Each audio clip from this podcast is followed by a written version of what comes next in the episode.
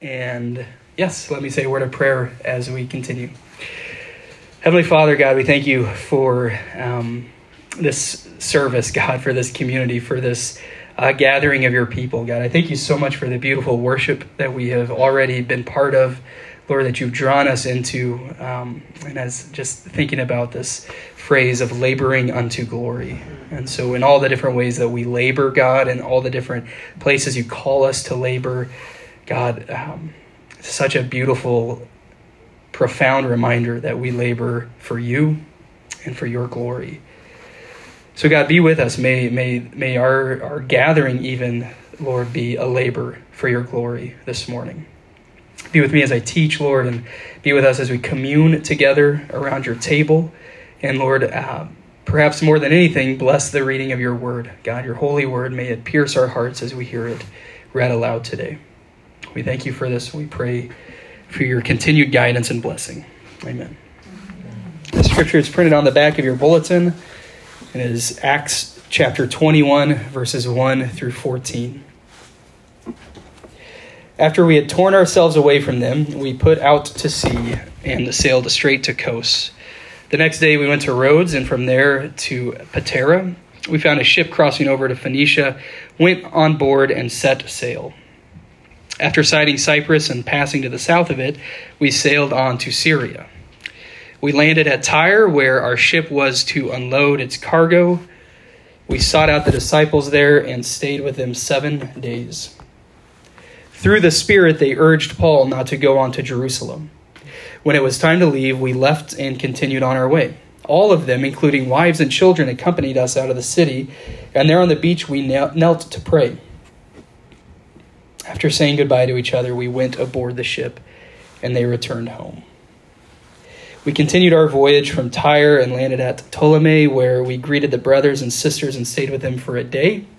Leaving the next day, we reached Caesarea and stayed at the house of Philip the evangelist, one of the seven. He had four unmarried daughters who prophesied. After we had been there a number of days, a prophet named Agabus came down from Judea. Coming over to us, he took Paul's belt tied his own hands and feet with it, and said, The Holy Spirit says, In this way the Jewish leaders in Jerusalem will bind the owner of this belt and will hand him over to the Gentiles. When we heard this, we and the people there pleaded with Paul not to go up to Jerusalem. Then Paul answered, Why are you weeping and breaking my heart? I am ready not only to be bound, but also to die in Jerusalem for the name of the Lord Jesus. When he would not be dissuaded, we gave up and said, The Lord's will be done. This is the word of God. Well, thank you all for being here today. Uh, it's great to be with you, and thank you, Ronaldo, for preaching last week. Uh, though I wasn't here in person, as you know, I was blessed by your word and your message as I listened uh, to it throughout the last week. And so here we are at the start of another new chapter uh, in the book of Acts. This marks our 42nd week together as a church which means we've been steeped in the book of Acts for 42 weeks. Uh, it's hard to believe, actually, that we're nearing the end of this year long sermon series. But even as we near the end, as you might expect, and as some of you know, things don't really slow down in this book. Uh, we're not easing into anything kind of like a, an easy ending as we continue to follow the missionary journey of the Apostle Paul and the continued work of the Holy Spirit. Last week we saw Paul uh, surrounded by friends and followers, brothers and sisters who deeply loved him.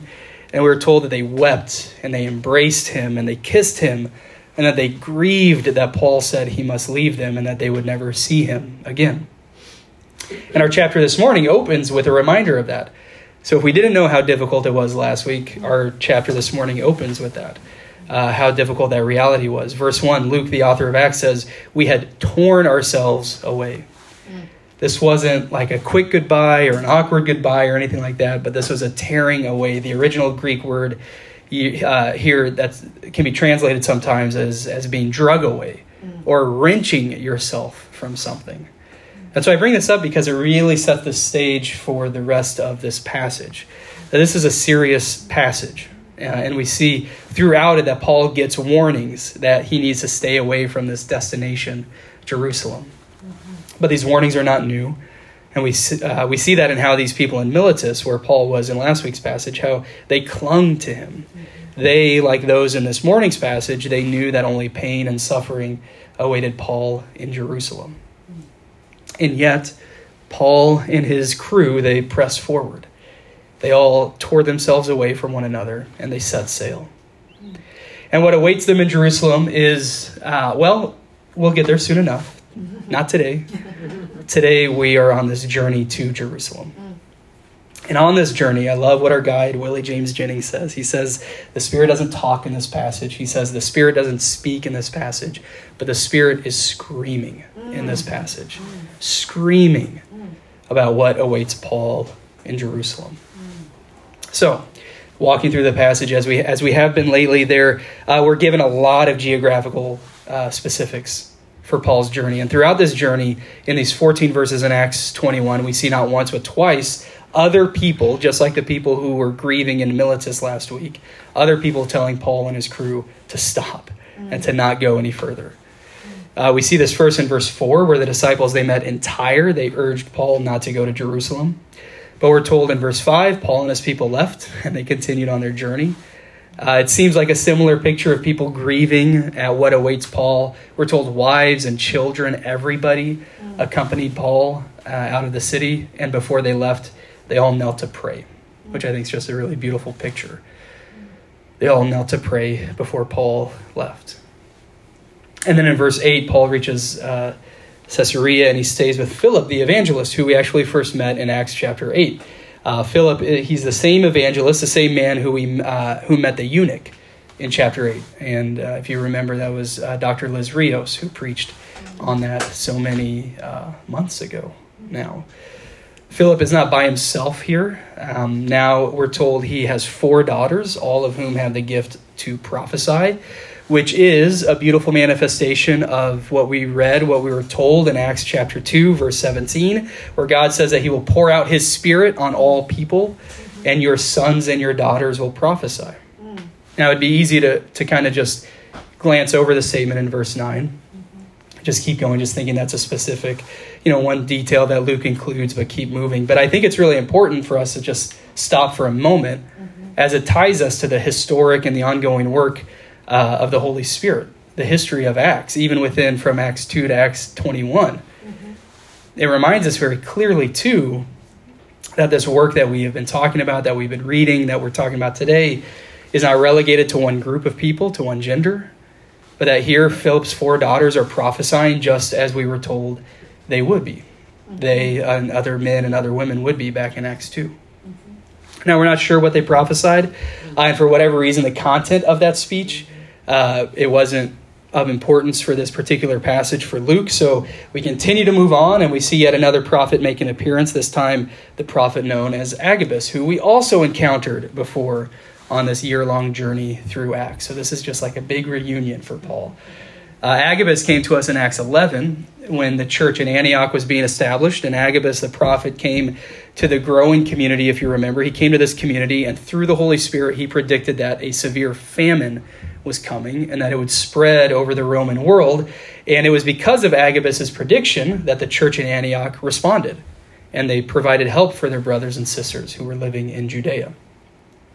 And then we don't hear from Agabus again until this morning, here beginning in verse 10. And it is quite the proclamation, quite the picture that he gives to Paul. So Agabus travels to where Paul and his companions are. He were told he comes from Judea, about 80 miles away. And as soon as he arrives, he takes Paul's belt from him, which is likely a rope holding his robe up. Uh, and so he takes it and he ties his hands and feet, his own hands and feet, not Paul's, but Agabus ties his own hands and feet and said, This is what's going to happen to you when you go to Jerusalem. Mm. You will be bound. Mm.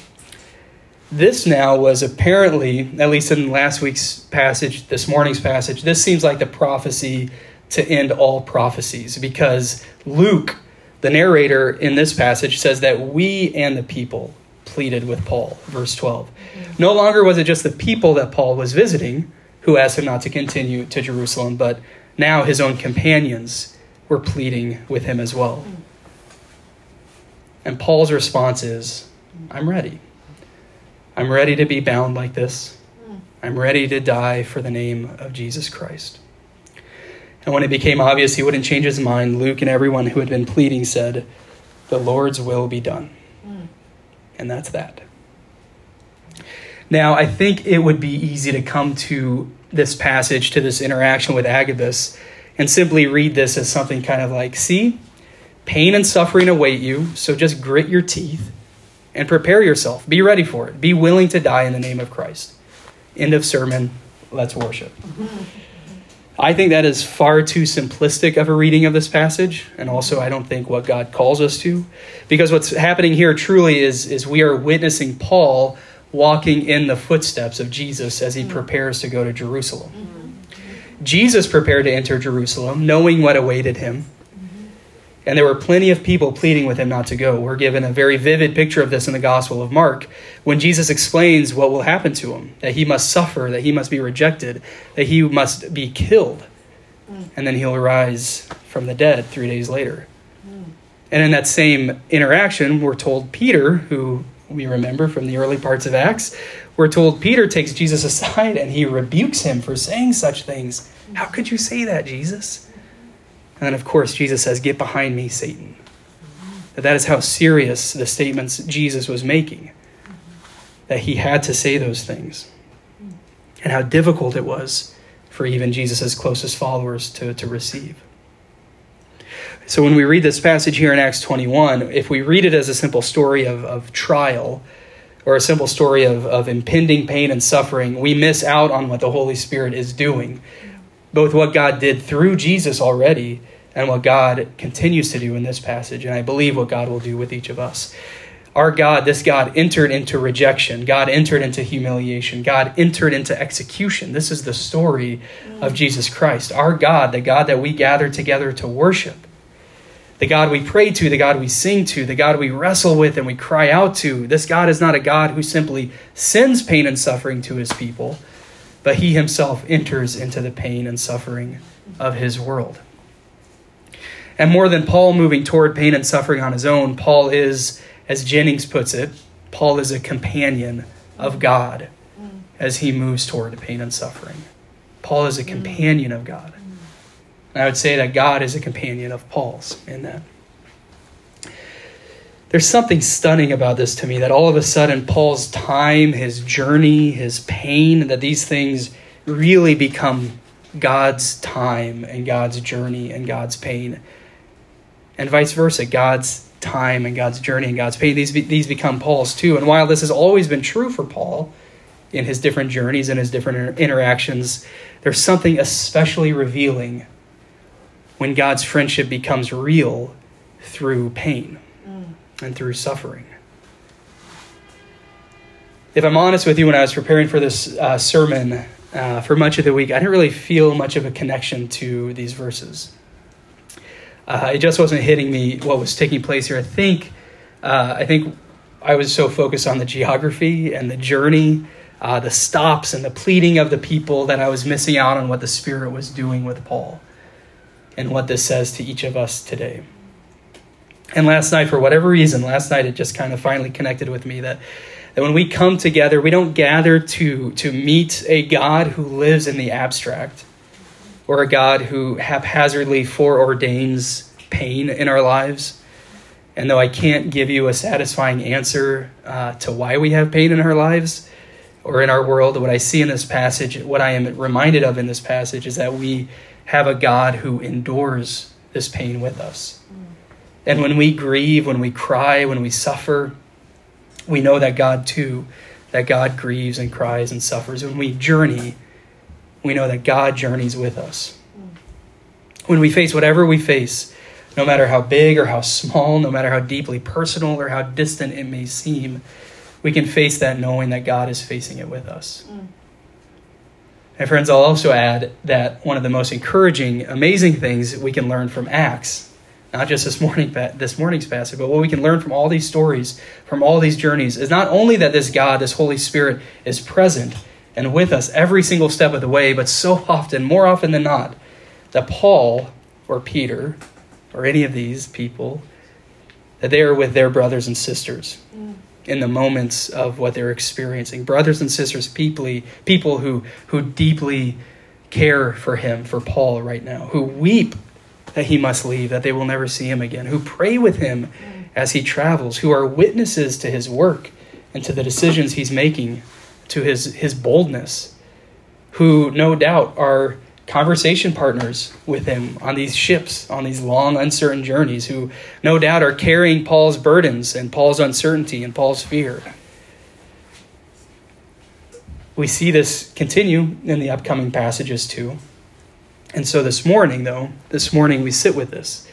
We sit with this very real fear and sorrow felt by those who are mentioned in these verses. We sit with the courage and the trust of Paul and his companions. We sit with the beautiful community that continues to grow, that continues to support, and that continues to ride together.